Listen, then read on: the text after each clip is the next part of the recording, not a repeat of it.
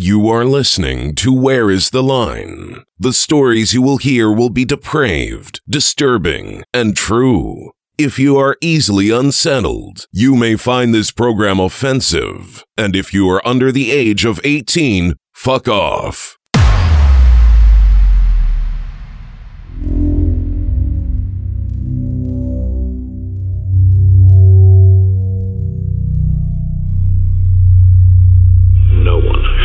Any clue about how germs communicate or carry disease. Not even Benjamin Rush, who was the smartest man in America. Everybody drinking blood, everybody eating brains. Some monster party.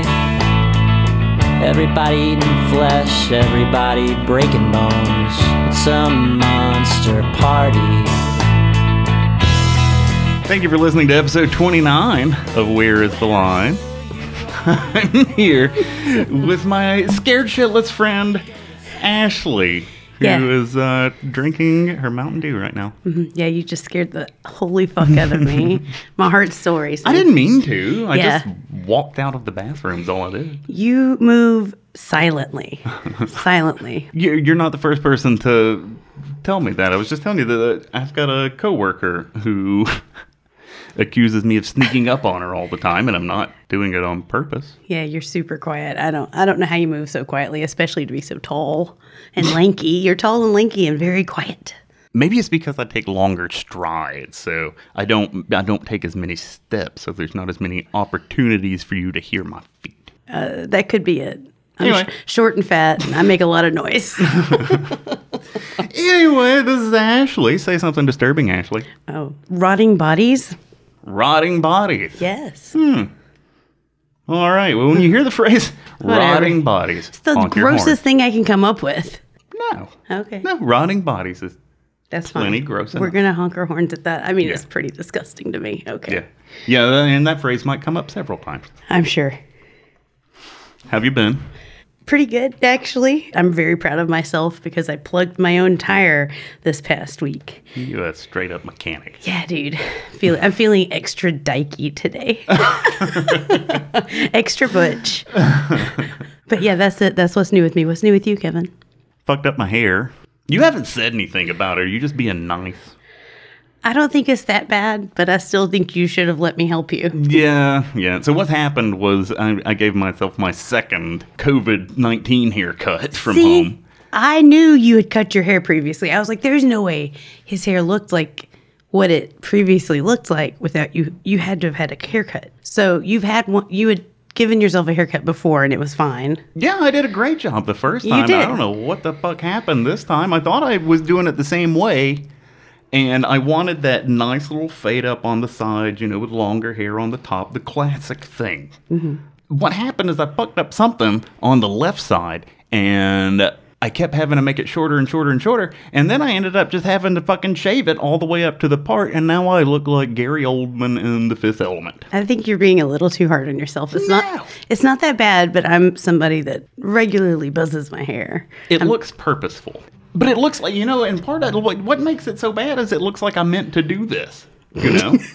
like and it's it's not, you know, if I had fucked it up just a little worse, I would have shaved my head. But now it's fucked up in such a way that it's just right on that line of I have fucked it this up so bad that I just have to shave all my hair off. It's just on this side of that line. I just think you're solidifying your um, bisexuality with this haircut. Oh god damn it. That is not what You can cut this out of I the don't show. want a funky bisexual haircut. I want a classic It's not. It's not bad. paper. It's Well, fine. I It know is- it's not bad. It just makes me look like I'm trying to do a thing, and I'm not trying to do a thing. I just fucked up my hair. Are you trying to like be hip and with it, Kevin? See, that's exactly that's exactly what I look like. I think the bi the bi thing's way better. it's it's really not bad. We like to mention our new patrons at the top of the show.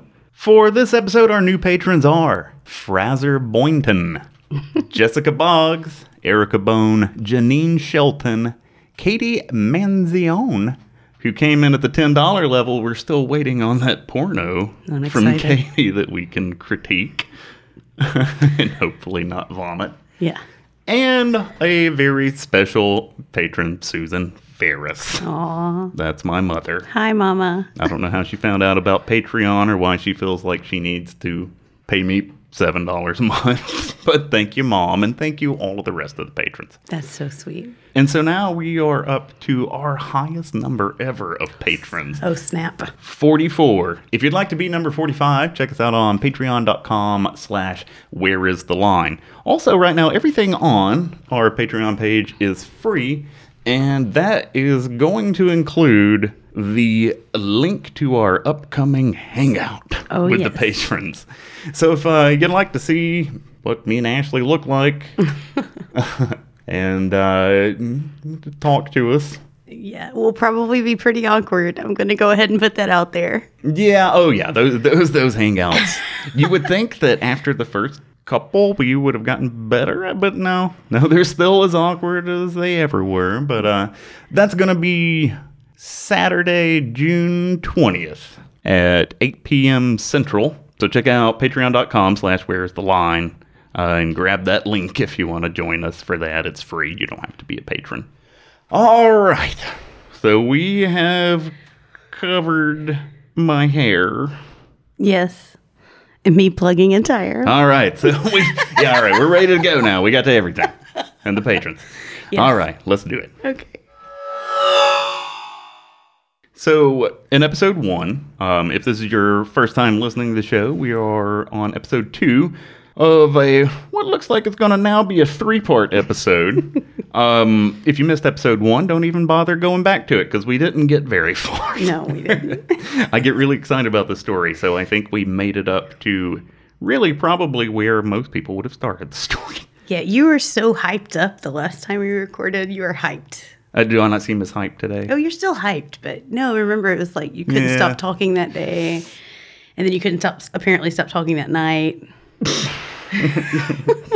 So, but anyway, on the on episode one of the Black Vomit, uh, we left off in late August. Yellow fever's taking hold in Philadelphia. About ten or fifteen people are dying every day. Um, and the mayor of Philadelphia at that time, Matthew Clarkson, their the church bells are ringing every time people die. He gets sick of it. Says, "Let's just stop ringing those bells because we all know." And that's where we left off. So at this point, uh, around mid August, Philadelphia is starting to enact some measures that kind of sound familiar today. They don't want people from uh, other places coming in there.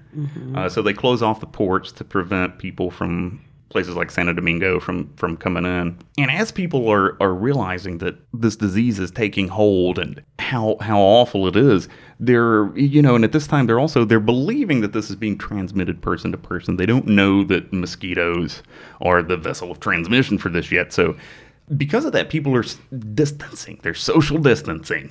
All the way back in 1793 here in Philadelphia, people are walking on the opposite sides of the streets from each other. People don't shake hands anymore.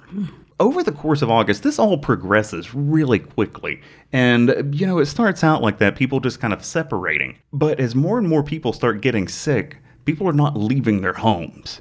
So it, when people in Philadelphia at this time look out their windows, if they see anybody, the only people that they're going to see are a few doctors running around making calls to the people who can afford medical care Right. and sick people. So you've got the doctors running around to the people with money and the poor people running around sick looking for someone to help them. And so we we mentioned in the first episode some pretty ineffective methods that uh, they tried they came up with to try to curtail this. One of which was uh, throwing animal carcasses in the middle of the street and attracting wild dogs Right. and cleaning up coffee. Neither of those worked. Uh, but they keep trying things. uh, they don't get any less absurd. So now around mid August, uh, some people are tying dead frogs around their necks. uh, everybody's smoking a cigar, uh, even the children. So parents are giving their children cigars uh, because they believe the smoke will purify the air. And in fact, this this idea that the smoke will purify the air is held on to so strongly that people start setting fires all over Philadelphia. So you've got people literally dying in the streets uh, in the middle of a town that appears to be on fire. You know, the more panicked people get, the more fires they're lighting, and this shit's getting out of hand. So they put out a statement. They say, "Look, these fires. This is not. This is not what we need to do." And so at the time, they do believe that fire will cleanse the air, but we can't have all this smoke. So what they advise people to do is just start shooting guns. because they believe that the, the blast from the gunpowder, well, actually, they say to burn gunpowder. Um, and so they believe that that ignition of the gunpowder will clean any negative miasmas in the air. And uh, yeah, probably what people should have done was pour out gunpowder and light it. But what they actually ended up doing was just loading their guns and firing them. Pew pew pew. So I'm over here ad libbing. all over. Yeah, yeah. I, I appreciate it. You know, we don't we don't use a lot of background effects. So yeah. And how do those how do those uh, uh those muzzle loaded firearms? How did those sound? Pew pew pew. Yeah. So all over Philadelphia, in every house, you're hearing pew pew pew because people are just firing these guns off all over the place. And, you know, and then some of them start getting the bright idea okay, we're going, you know, if this works in the house, why won't it work outside? So people start carrying their guns outside. and so, you know, you've got this period where nobody's outside mm-hmm. except for dying people and doctors. And now, nobody's outside except for dying people, doctors, and people randomly firing their guns into the air. It's ridiculous.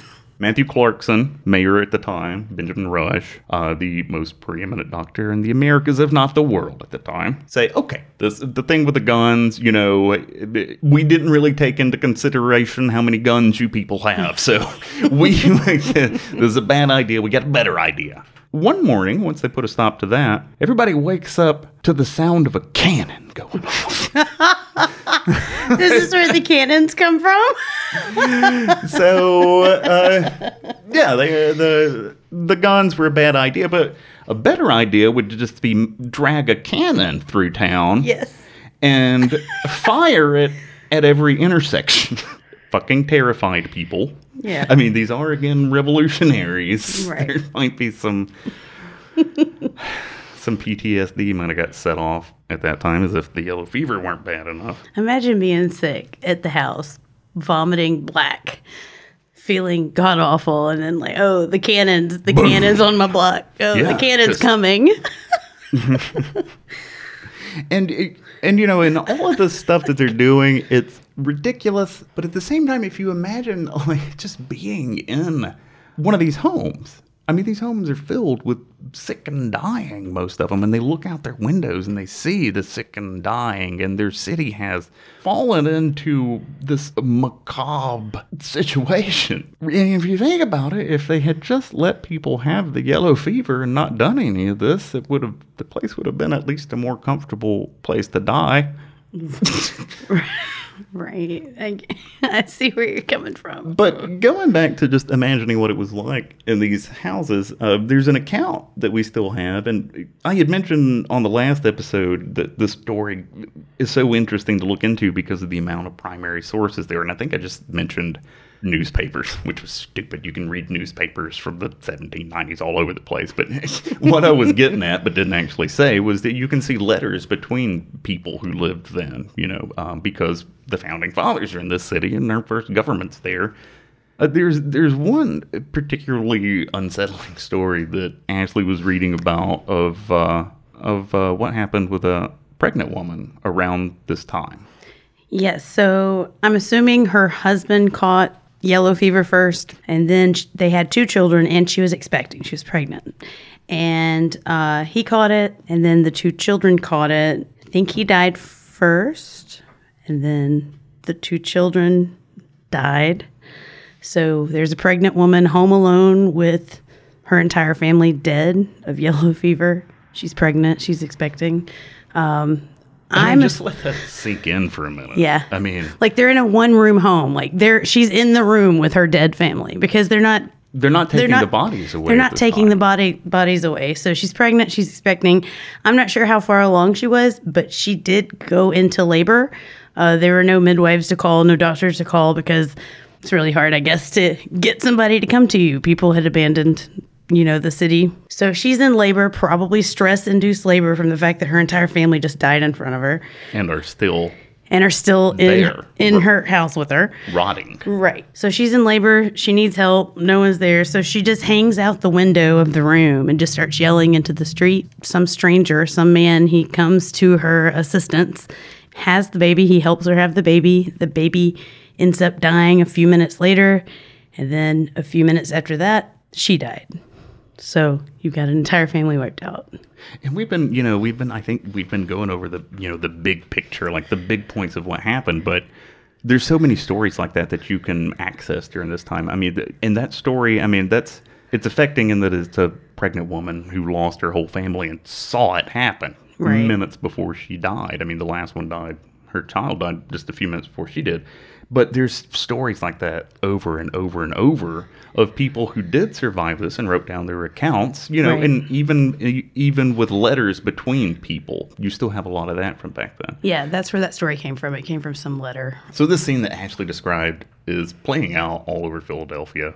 And we haven't really talked much yet about the yellow fever itself, how it works. So the yellow fever originated in Africa. It ended up in the Americas because of the slave trade. Womp womp. Yeah, kind of got what was coming to you.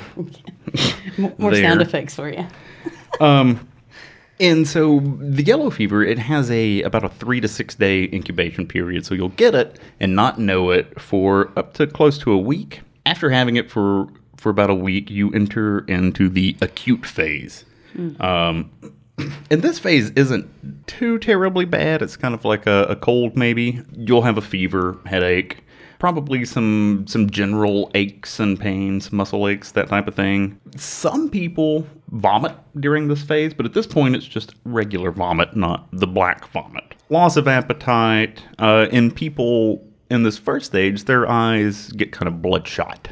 Um, and then there's this point where that goes away for a couple of days. And so you feel like you're over it. But this is when the problems really kick in. So after that, you know, day or two respite that you get, you enter the toxic phase. Oh no. And this is when uh, your liver starts to fail and you become jaundiced. And that's how this gets its name, the yellow fever, particularly of the eyes, though. And that's the most striking thing about yellow fever. So if you if you see pictures of people in the toxic stages of yellow fever, uh, the sclera, the white part of your eye, is this bright yellow. Terrifying. So does yellow fever just like shut your liver down? That's why you get so jaundiced? it doesn't necessarily just shut it down. So it, it- when you get the yellow fever, there's a certain amount of internal necrosis that starts happening, and you start kind of dropping off these these red blood cells. And so the way the liver comes into that is part of the bile that the liver produces contains the substance called uh, bilirubin, Okay. whose job it is to kind of get rid of these these dead blood cells. It starts producing more and more of that uh, bilirubin, which creates a toxicity in your body that somehow leads to that yellowing. Okay. And that's, I don't know how it makes your eyes yellow. Yeah. I should have just said I don't fucking know. You're fine. You can I don't even remember what the question was anymore. I was just saying, is the liver shutting down, or like what's happening to cause the the jaundice? Like, but but you did say toxic. Yeah, the liver the liver is breaking down, but it's breaking down because of what the the bilirubin inside the liver is doing. Okay. And that in turn, so when you start having liver failure, that's when you become jaundiced. right. And that's what leads to the to the yellowing and particularly those bright yellow eyes. You know, and I mentioned that that there's this kind of internal breakdown that's sort of happening and it affects your large intestines in such a way that the the inside starts breaking down and you start bleeding internally. And as that that blood inside kind of ages, it turns mm. darker and darker. Um, and then when you finally vomit it up, Oh my god. it's black. Oh, that's blood vomit. Oh my god. Yeah, and so yeah, so that is, that is old blood that you're vomiting up. So South America, when they encountered yellow fever, named it vomito negro, the black vomit. Right. So they named it after the vomit. We named it after the eyes. Right. So that's how people are dying. That's what's going on in these homes. And this problem with people dying, you know, and, and like I said, that wasn't an isolated incident with this pregnant woman and her family. People are dying in their homes, having not seen a doctor, and with no one to know that they're there and dead. And so there are corpses rotting inside of houses Right. when I mentioned that these people in their houses, when they looked out, they could see the poor people kind of scrambling around for a doctor. If they didn't find anybody, they just died right there in the road. It wasn't as though bodies were piled up in the streets, but there was a spattering um, by by mid September of dead bodies that were on the streets that nobody would come and pick up. And even inside the houses, you have dead bodies that people don't know are there. Right. And as these bodies start breaking down, Philadelphia starts smelling like a corpse. and so now Matthew Clarkson has another problem. Okay. Fucking bodies are everywhere, and nobody will pick them up. Um, so he calls in the Guardians of the Poor. that that fucking name, Guardians of the Poor. It's one of those things where they name something uh, something you know not long ago they they released this bill in congress that had it was called something like prevent child pornography act or something like that but it was really just the way for comcast to charge you more fucking money you know you just put like a, a nice wrapper on some shit like that Right. and it's kind of the same way with the Guardians of the Poor. On the surface, it looks like these are people who take care of the poor. Up until 1793, though, I, I kind of feel like what they were really doing was keeping the poor people out of the sight of the rich people so they didn't have to look at them. like herding them over. You're like, oh, go this yeah, way. yeah, because I mean, you had homeless people in the streets and things, and so, and they actually, yeah, when you read some of the stuff back then, it, I'm pretty sure that that's it wasn't so much the the sympathy for these people as it was, you know, Market Street would look a lot better if there weren't homeless people laying on it. Yeah, that kind of shit. And it, that still goes on today. So Mayor Clarkson, with his proven track record of cleaning up the streets, mm-hmm. has to do this again. We got to get the dead people out of the streets. And so he calls in the guardians of the poor. They're going to try to to find these sick people who aren't able to afford doctors and do something with them so they just stop dying in the road. Philadelphia has the first hospital in America. Um, it- it's kind of the hub in terms of medicine for America at this point. But they don't want the they they're not going to let the people with the yellow fever in there because they they believe it's transmitted person to person. So you know if you put the sick people in there, you're going to the whole hospital sick. So you can't bring them here. What they end up where they end up putting the I mean uh, this is a this is a city that's damn near half abandoned at this point. And why they made the decision of where they put these people, I don't I I don't really get it. Where they put them was a place called Ricketts Circus, which was a building that was made to look like a circus tent. Yep. It had the tent top, yes. Yeah, it had a, a tent top, but it just wasn't made out of canvas. Right. Um, I think that was plaster. Doesn't matter. Yeah, but, yeah. so the Guardians are trying to get these people off the street before they die. They put them in into Ricketts Circus, literally a circus tent where they have do circus things most of the time when there's not a pandemic going on. Yeah, but Ricketts, he had traveled up to New York for the summer to put on a show, to put on a circus. Yeah, so that's why that was abandoned. He would have been gone anyway, though. Yeah. Yeah, by this point. Um, so they gather up these sick people and they put them into Ricketts. But at this, a lot of the Guardians of the Poor have already left, though. They get they gather them up, put them in the circus tent building, and leave them. They're completely unattended. Yeah. Yeah. And I mean, they're one foot in the grave already, and they get that other foot in there Right. in the circus At the circus. and nobody i mean they're just dropping people off and leaving i mean and part of the it they don't have the manpower at this point to Right. deal with a lot so they're they're maybe they're doing the best they can at this point i i don't know One someone that they left there that was sick crawled out into the street and and then died immediately. He crawled out to the street yeah and that that's another thing i this from the circus. They took him to. yes because it was miserable yeah. in that fucking tent thing Right. it was hot for mm-hmm. one thing and also There's dead, rotting corpses in there. Yeah, I can't imagine that they're depositing people there for their benefit. It seems like they're depositing people there to keep them off of the street because the people that are in there are trying to get out. Like Ashley just said, a guy crawled out because it was so fucking miserable in that place. Yeah. You know what would have been a better choice? What? Maybe one of the abandoned mansions. I can think of two of them right now. The one that George Washington ran out of, and the one right next to it that the guy who loaned that one to Washington ran out of. Those have separate rooms. People could have had individual rooms and things, but now let's throw them under this fucking tent. Right. America has a long history of uh, never missing an opportunity to fuck over black people. True. So we don't have anybody to pick up these bodies. We don't have anybody to tend to these people. Correct. What are we going to do? Yes.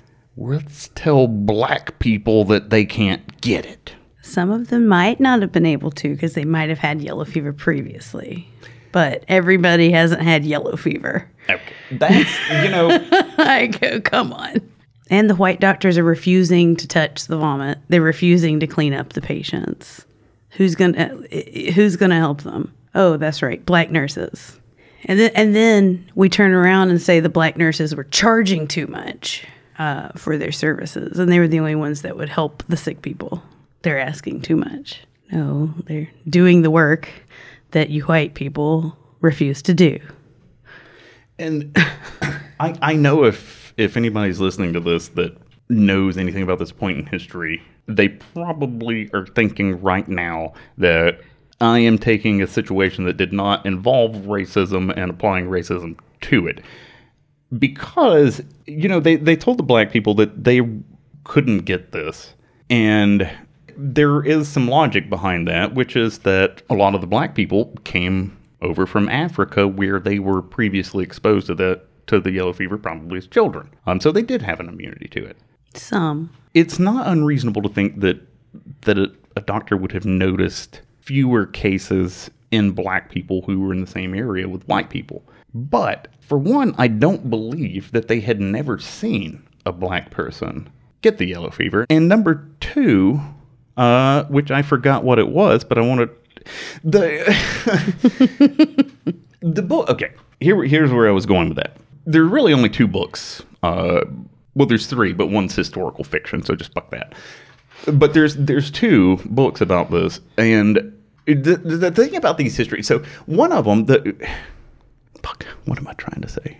You think that it was glossed over a little? I do think it was glossed over a little, and but the thing about it is, is I think that, so. One of these books is called "Bring Out Your Dead." It was written, I think, in the 30s, uh, so it has nothing to do with Monty Python, nor does it have anything to do with the bubonic plague. So I don't know why the fuck this guy named it "Bring Out Your Dead," but it's excellent. I mean, it, it it's it is probably everything you want from a history book. I mean, a book about history. It's got all of the sources cited in the back. So if you see something and you're like, yeah, I don't know about this, you can actually just turn to the back and look it up yourself. And the author, J.H. Powell, I cannot even imagine how long it took this person to put this book together because he wrote this before the computer age. So he sat somewhere going through newspapers, letters, all of these things. This book is fucking incredible. I love it. But anything that anyone has ever written, it, it, it- you have to take into account that you're you are a product of your own time, whether you want to be or not. In the 1930s, the idea of what constitute racism and what does not is a lot different. And then you combine that with the fact that we always, everything is just always trying to paint the founding fathers in the best possible light. You know, and they Yes. did a lot of great things. They did a lot of great, wonderful, interesting things, and they also did a lot of completely fucking horrible things. Uh, but people tend to gloss over those, and and that even holds true for history books too. Because I mean, you grow up with the history books, you have it in your head. George Washington's not a coward. Those guys aren't rapists. Everything you're going to read, for the most part, is going to say that there were reasons that they actually believed this, particularly Benjamin Rush. I just I can't believe that they've never seen a black person with yellow fever. And also, I feel like maybe they eh, should remember another time when white people have been able to pass disease to another race. You know, I mean, Oh, well, they eventually see it with the black community as well. yeah. but even in the beginning, I just, right. I just don't buy that they really thought that. Yeah, I hear you.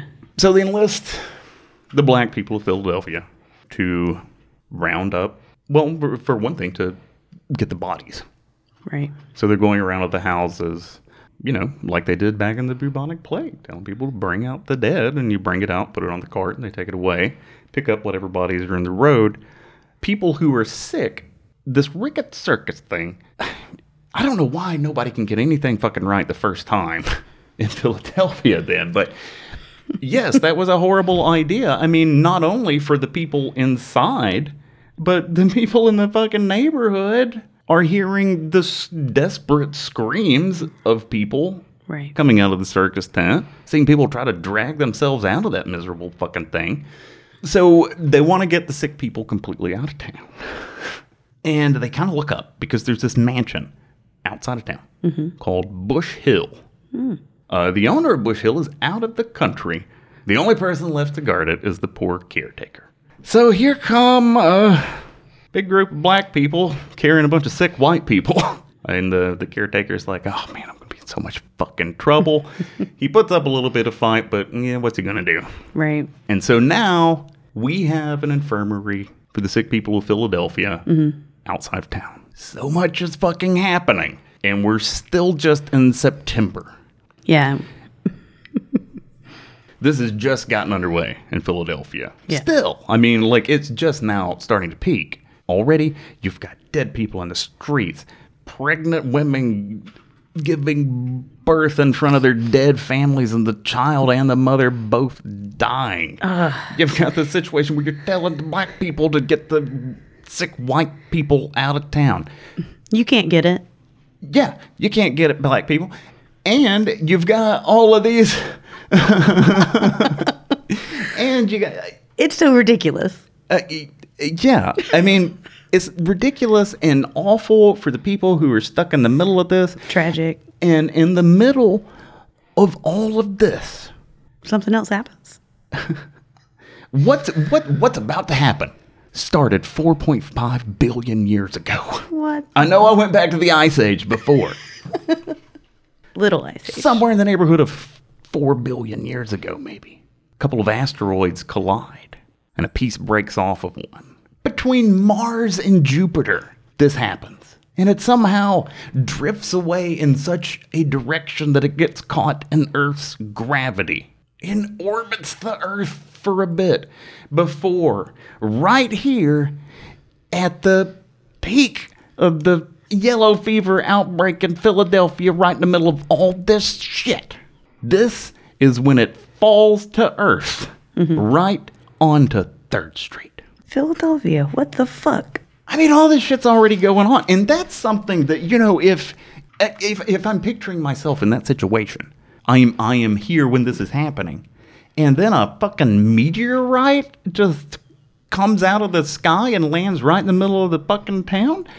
I I am not at all a religious person, and I'm not saying that this would make me pray or go get the Bible or anything, but it would make me want to better understand the nature of God because there probably is one. If something, I mean, there's no fucking way. How the fuck can my shit get this fucking bad and then that happens? Right. End of times, baby. End of times. That's what it had to have felt like. I mean, Seriously. it feels like end of times right now for us.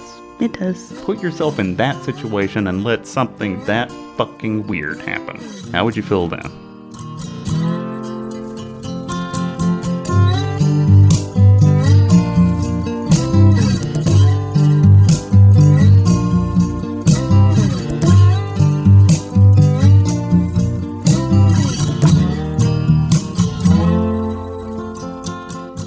That's going to do it for episode 29 of Where's the Line. If you enjoyed the show, please subscribe to it so you don't miss parts three, four, five, and six of the Black. No, I'm gonna. The next one's gonna be the last one. It's gonna be. It's only gonna be a three part. It might be long though. It might be longer than the first two. Yeah, we might have two I can 45. parts one and two might be 45 minutes, and part three might be six hours. Right. We're finishing it up in the next one. Come hell or high water. or meteorite. We've got one review to read to you. It is our last review. I thought there were more. We glanced at them last time and I thought there were more. So, the next episode, if nobody gives us a review, we won't have one to read on the next episode. Hopefully, we'll get some more now that we're putting out, out some new ones. This review comes from Junior Vampire. Junior Vampire writes, My kind of people. Came for Charla Nash, stayed for the lady fused to her toilet. you guys are sick and also very funny. My kind of people. Keep up the nasty work with love from Canada. Thank you, Junior, for that review. Moving on to voicemails. Our first voicemail comes from somebody we hadn't heard from in a little while. This is Amber from Alabama. Oh, yes. Hey, Kevin and Ashley. It's Amber from Alabama. I must apologize. Basically, I can't get my life together, so I haven't called in a long time. I also have a really bad habit of like finding podcasts, and I have to binge them all the way to the end before I can start listening to new episodes. So I've been binging another podcast, but I just came back and I've, I'm listening to the LSD episode right now, and I had to pull over. I am in the middle of BF. I don't know where I am. I took a back road to work and got lost today. So while I was driving and y'all were talking, I started thinking about y'all need like a Hollywood name.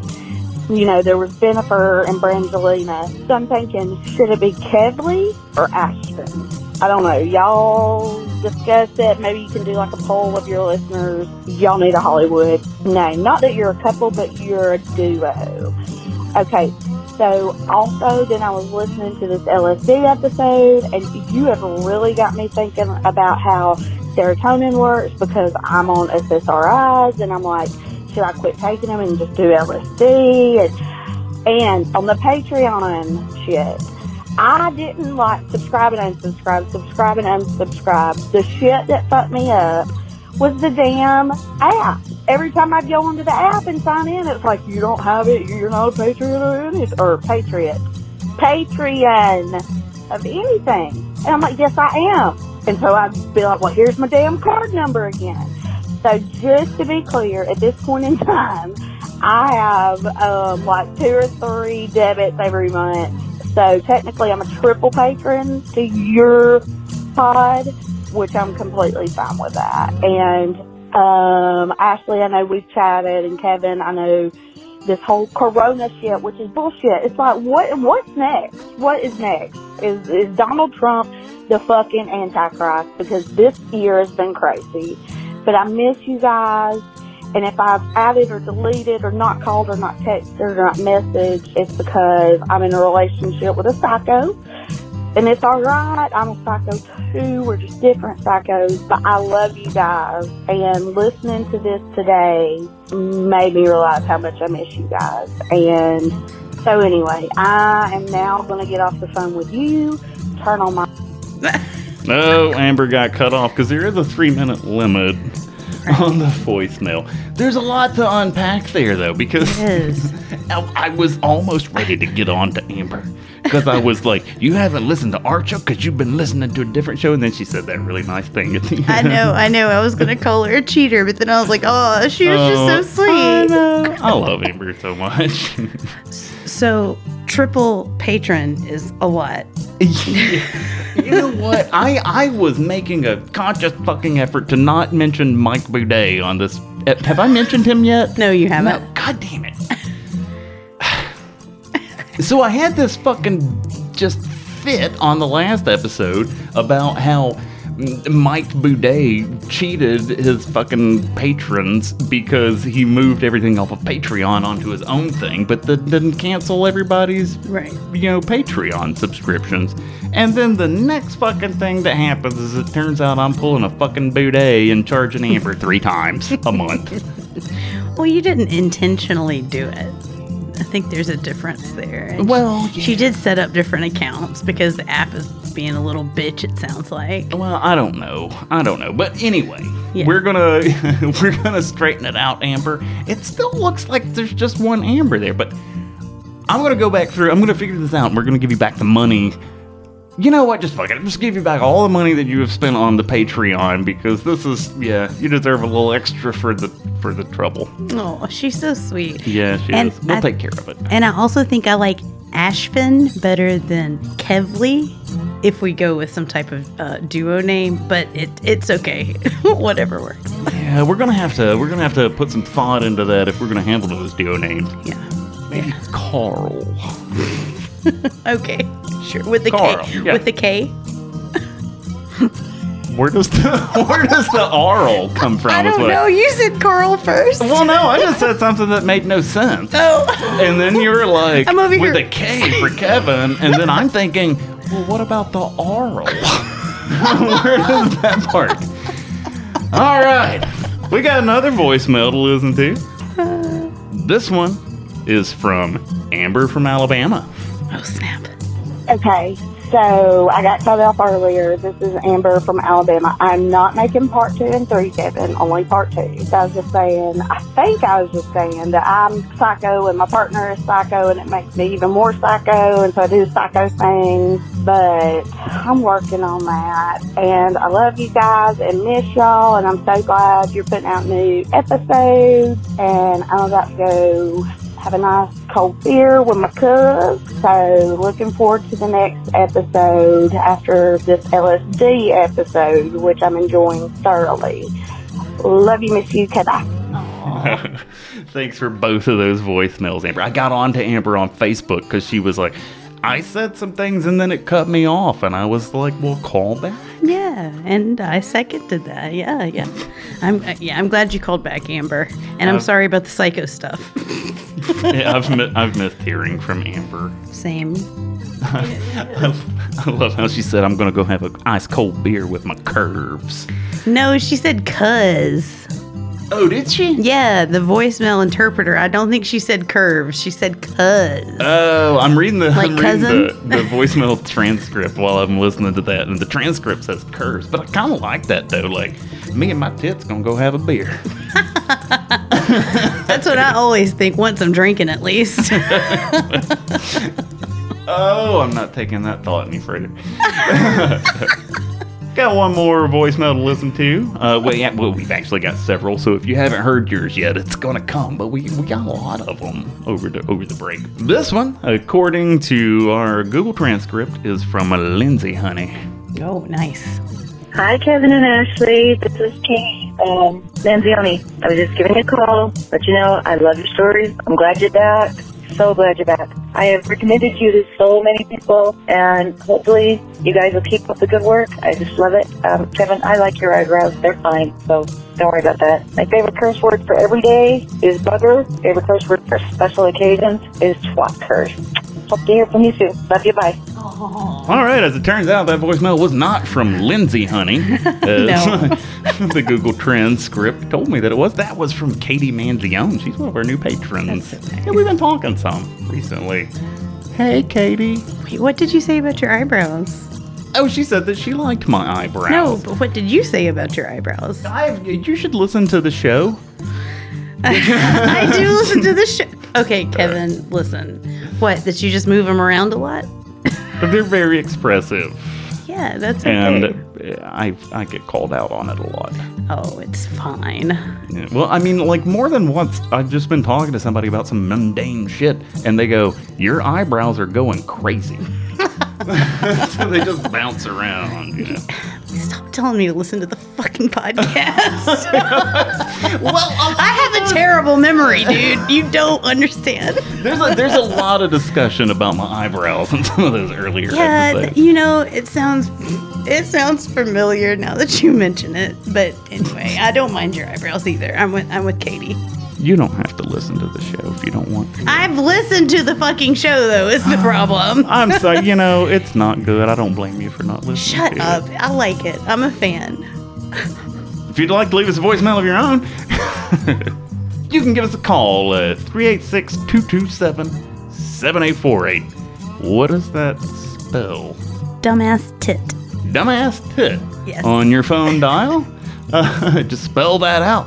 And you can hear a special message from our very own Where is the Line intro man made just for you. Again, that number is 386 227 7848. Is there anything else that we need to say? Thanks for listening and thanks for sticking with us. We always appreciate your support. Thank you all so much for listening. We'll see you again soon. Bye, guys. Deuces. I hate it. I hate it so much. Oh, do you want to do it again? No, it's fine. I just Bye. Deuces. I'm like, no, I'm hot. Kids, when you go to bed, stay away from your closets and don't look under your bed.